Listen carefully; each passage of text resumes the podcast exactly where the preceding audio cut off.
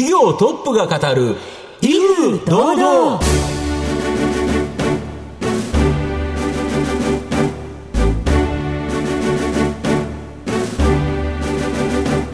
毎度相場の福の神こと藤本信之です。アシスタントの飯村美希です。この番組は巷で話題の気になる企業トップをお招きして番組の指揮者的役割である財産ネット企業調査部長藤本信之さんが独特のタクトさばきでゲストの人となりを楽しく奏でて紹介していく企業情報番組です。今週もよろしくお願いいたします。まあ、今回はですね、はい。実は昨年の同じような時期にですね、はい。ご出演いただき、はい。またご出演いただくという形に。なりますはい。直近の情報なども交えてじっくりと事業内容を伺っていきたいと思います。番組最後までお楽しみください。この番組は企業のデジタルトランスフォーメーションを支援する IT サービスのトップランナーパシフィックネットの提供。財産ネットの制作協力でお送りします。企業トップが語る威風堂々。それでは本日のゲストをご紹介します。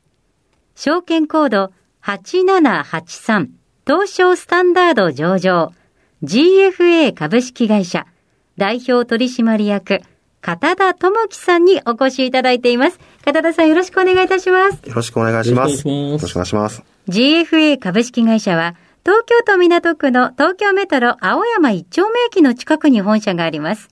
資金調達支援や不動産投資を軸に M&A による企業買収によって会社を大変革させている企業です。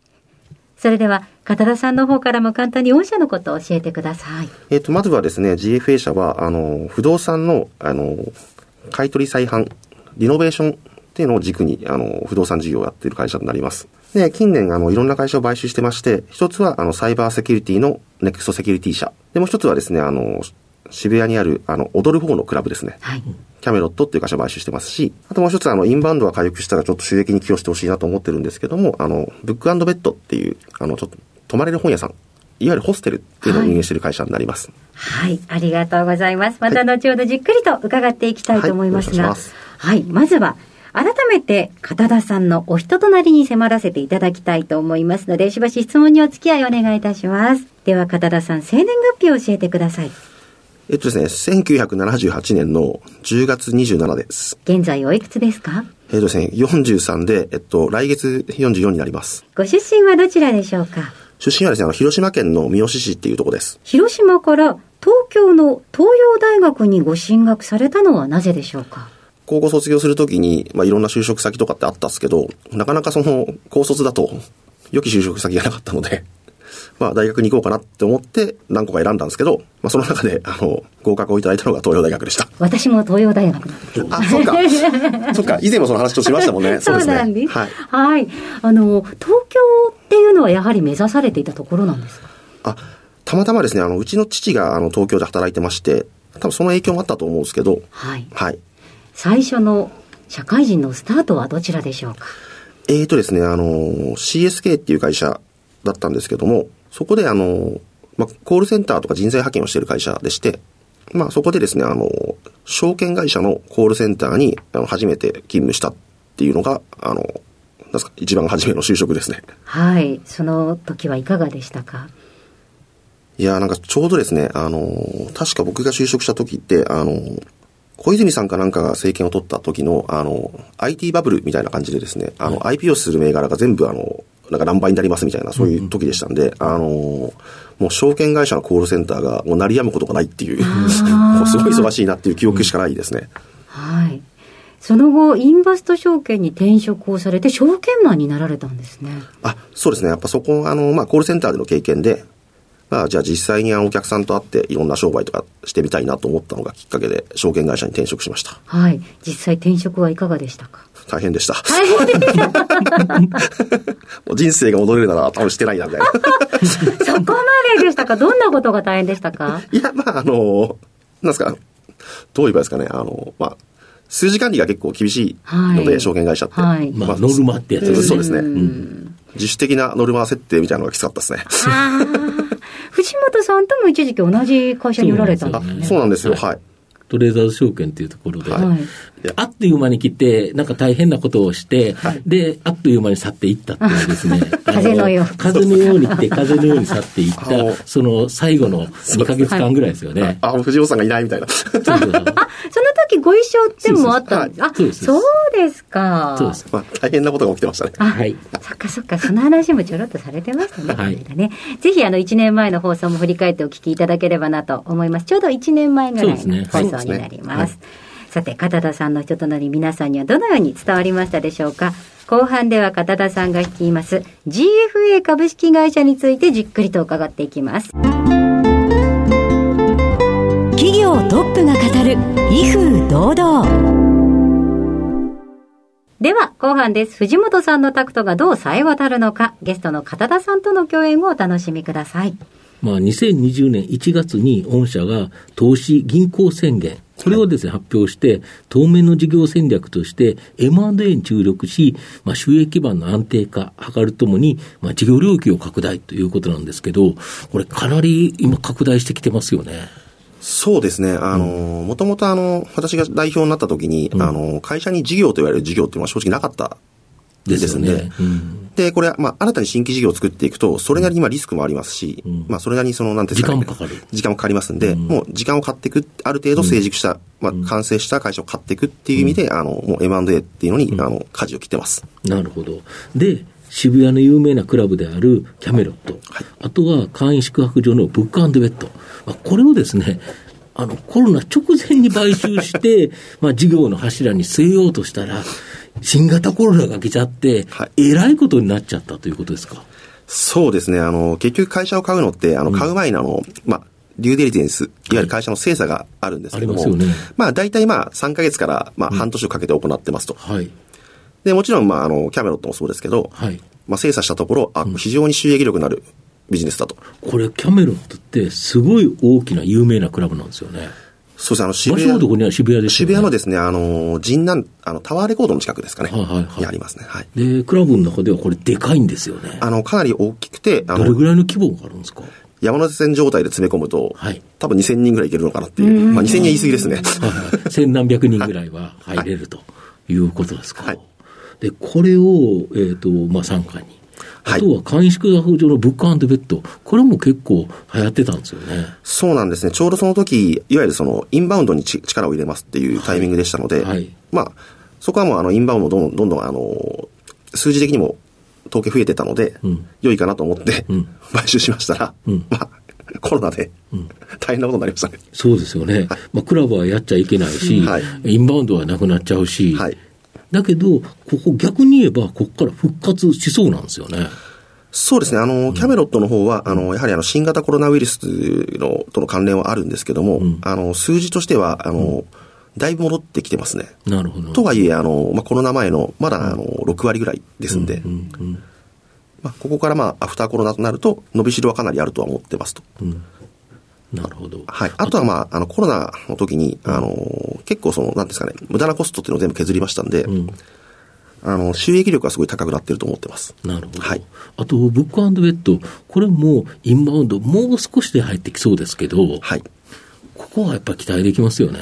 そうですね。あの、もう昼間、昼間のカフェ事業っていうのも、あの、ブックベッドでやってるんですけども、あと、まあ、新宿と、あの、震災橋でやってますけども、まあ、昼間の売り上げ結構安定してきましたので、まあ、あとは本当にインバウンド帰ってきて、まあ、夜ホステルに泊まってくれる人が増えると、まあ、それなりに収益化してくると思ってます。なるほど。あとは、まあ、昨年も聞かせていただいたんですけど、えースマホゲーム。はい車のゲームということなんですけど、はいどんなゲームになるんですか？でタイトルがですね、はいザ・峠っていう。峠。そのまんまです。そのまんまなんか攻めてる感がありますよね。で、あの、ありがたいことに、あの、土屋圭一さんっていう、あの、いわゆるドリフトキングって言われてる、はいはいはい。有名な方ですよね。はい土屋さんが監修してくれてますっていうのが、まず、あの、ゲームの売りになってますと。で、面白いのがですね、これ、あの、レースゲームなんですけど、はい。あの、もちろん、あの、コンピューターとも対戦できるんですけども、はい。実際の、えっと、人間同士で対戦ができます。なるほど、なるほど。で、1ゲームどれぐらいの時間かかるんですか？えっとですね、コースによって異なるんですけど、あの、まあ、すぐに遊んですぐにやめれるみたいな感じにしたかったので、大体30秒から長くても、えっと、多分1分いかない感じになってますね。1分以内で全部決着がつくんですか、そうすると結構面白いですよね。そうなんです。あの、熱くなってきますよねそうなんですよ。あの、僕とかもたまにやるんですけど、はいあの、対戦相手がなんか、あの、何回かやってると同じ人と当たるんですけど、はい毎回この人に負けるなみな感じですよ。で しかも、実在の車とか、セッティングとか、はいいろいろあるから、え、これでっていうやつですよね。そうです。で、あとは実際の車の音とかも、あの、実音ですんで、はいはいはいまあちょっと車好きにはちょっとあの、あ、この音はこの車かなみたいな、ちょっとたまらないと思います。なるほど。で、カスタムパーツを有料で買ったりとかもできるんですよね。で、今後あれですよね、車会社との連携みたいなこともはい。考えられて、はい。まあ、あの、アフターコロナになればですね、リアルのイベントなんていうのもあり得るっていうことですよね。そうですね。あの、もともとがですね、これコロナの前だと、あの、はい車のカーディーラーさんたちと一緒に、あの、各拠点ごとにイベントってやってたんですけど、それがコロナでできなくなっちゃってたので、まあ、アフターコロナになると、それをちょっとまた再開したいなと思ってます。なるほど。で、順調にダウンロード数はちょっと増えてきてますので、以前お会いした時から、まあ、1年ぐらいをかけて、あの、様々なバグとか、不具合みたいなのがあるんですけども、それを今全部修正していってとこですんで、まあ、その修正がもうちょっと終わると、一気にアクセルを踏んでいこうかなと思ってます。なるほど。まあ、車ゲームだけに。なるほど。車ゲームだけにすいませんあの、3秒ぐらい遅れて、打点がいってすごく笑ってしまいました。失礼いたしました。謝ります。すいません。なるほど。あと、直近ですね、はい9月14日に、医療品輸送に強みを持つ運送会社。はいこれも傘下に収められたとか？そうですね。まあ、まず大きかったのは、まず黒字であることっていうのが一番大きかったんですけども、はい。これも、あの、事業のポートフォリオなんですけども、まあ、例えばキャメロットって、あの、まあ、人と一番密接しますねっていう話なんですけど、まあはいうん、これで仮にコロナがまだ長引いたとして、まあ、何が伸びますかっていうと、おそらくまあ、通販事業とか伸びるでしょうから、で、そこに関わるものっていうのは、やっぱ運送だなと思いまして、で、まあ、事業ポートフォリオとして、まあ、コロナが長引いても、あの、稼げる会社をを傘下に持っておきましょうねっていうことで、まあ、あの、買収させていただいたっていう形ですね。で、医薬品って、この温度管理、まあ、ワクチンもそうなんですけど、はい。はい非常にあの重要なポイントだと思うんですけど、はい。まあ、これに強みがあるんですよね。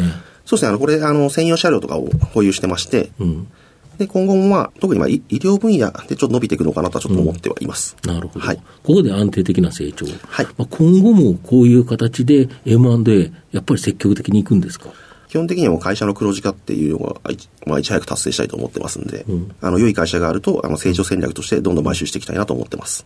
で、今もいろいろ検討しているけど、まあ、あの、インサイダーとかあるので、はい発表できないっていうことですよね。そうですね。はいなるほど。詳しくは話せないというところです。ごめんなさい。ですよね。なるほど。で、御社の場合、現時点はまだ赤字なんですけど、はい来期以降というところは、やはりアフターコロナになってくれば、かなり期待できそうですか？基本的にキャメロットが正常に戻るだけで、基本的には黒字化するっていう、あああ、そうですか。の、割とキャメロット収益力高いんですですよね。僕、キャメロット行ったことないんですけど、飯村さん行ったことあるんですよね？はい、去年にあのジュリアナ東京の周年イベントで遊びに行きました。いいですねありがとうございます。あの正直言って本当にあの、はしゃげるクラブももう本当に減ってますので、ああいった大きな箱で、っていうのはいいですよね。なるほありがとうございます。ど。御社の今後の成長を引っ張るもの、改めて教えていただきたいんですけど。はい。そうですね。あの、基本的には、あのーもう、若者向けのビジネスっていうのを進めていこうと思ってますので、はい若者向けのビジネス、まあ、メタバースに関わるものっていうところを、会社がまあ成長していくと思ってますんで、そこを主軸に、あの、会会社を成長させていこうと思ってます。そうですよね。例えばメタバース様々なことをやって、リアルなイベントをやるっていうと、やっぱり若者が来るっていうことだと思うんですけど、はいそうするとキャメロットが活用できたりっていう形で、御社の場合、あとブックベッドでいろんなイベントもされてるんですよね。はい直近なんかされたんですよね。そうですね。ああと、まあ、あの、年内に何かイベントをちょっと今やろうと思ってまして、あの、意外とその、まあ、はタイミングが来たら発表するんですけど、お、これですかみたいな感じの。はい。では、最後の質問を藤本さん、お願いいたします。あなたの心に残る四字熟語を教えていただきたいんですが。あ、これがですね、前回と一緒で、あの、常在戦場です。はい。その心を改めてお願いいたします。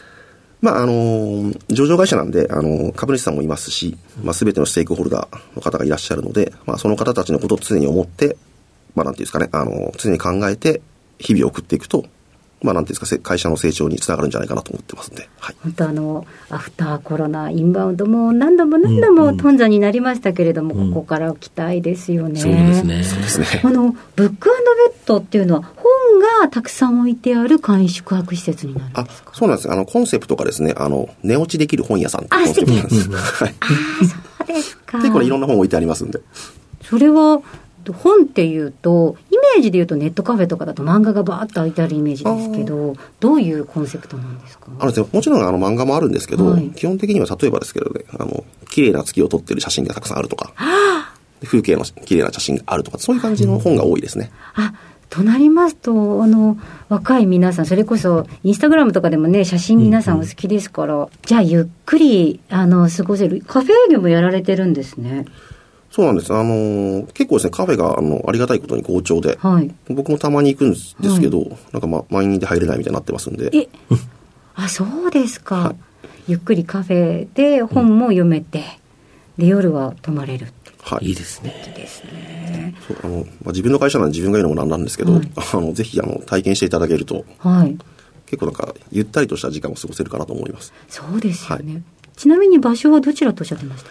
えっとですね、新宿のですね、歌舞伎町にあります。あ、そうですか。はい、あの、昔のあの、駒劇ですか。はい。近くですね、はい。はい。ということでございますので、ぜひ、あの、ご興味のある方、お近くの方、お出かけいただければなと思います。ありがとうございます。はい。改めまして、今日のゲストは、証券コード8783、東証スタンダード上場、GFA 株式会社、代表取締役、片田智樹さんでした。片田さん、ありがとうございました。あ、こちらこそです。ありがとうございます。どうも、ありがとうございます。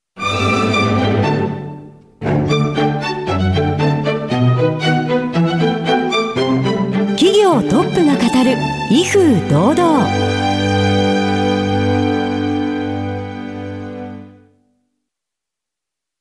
企業のデジタルトランスフォーメーションを支援する IT サービスのトップランナー、東証スタンダード、証券コード3021パシフィックネットは、パソコンの調達、設定、運用管理からクラウドサービスの導入まで、企業のデジタルトランスフォーメーションをサブスクリプションで支援する信頼のパートナーです。取引実績1万社を超える IT サービス企業、東証スタンダード、証券コード3021パシフィックネットにご注目ください。お送りしてきました。企業トップが語る威風堂々。そろそろお別れのお時間です。今日のゲストは証券コード8783東証スタンダード上場 GFA 株式会社代表取締役片田智樹さんでしたそして片田さんの選ばれました四字熟語は常在戦場でございました1年ぶりのご出演ということでしたけれども相変わらず楽しくお話ししてくださる方ですよね。あ元気ですよね。はい、確かにその M&A に舵を切って買った会社が、まあ、コロナが来てびっくりなんですけど逆に言えば今会社が成り立ってるっていうことはここから復活すると面白いんじゃないかなと思いますよね、ね、この一番ピンチのところを乗り越えていらっしゃるわけですね、うん、そうですね。で新たな M&A が今できているっていうことは、やはりですね会社としてうまくいってるということだと思いますので、まあ、そう考えるとアフターコロナでの活躍を期待したいなと思いますね。はい。ぜひ番組を最初から聞けなかった方もラジコのタイムフリーやポッドキャストなどをご利用いただいて、えー、お聞きいただければなと思いますぜひラジオ日経のウェブサイトのチェックもお願いいたします。それではここまでのお相手は藤本信之と飯村美希でお送りしました。次回のこの時間まで。ほなさいなら。この番組は企業のデジタルトランスフォーメーションを支援する IT サービスのトップランナーパシフィックネットの提供財産ネットの政策協力でお送りしました。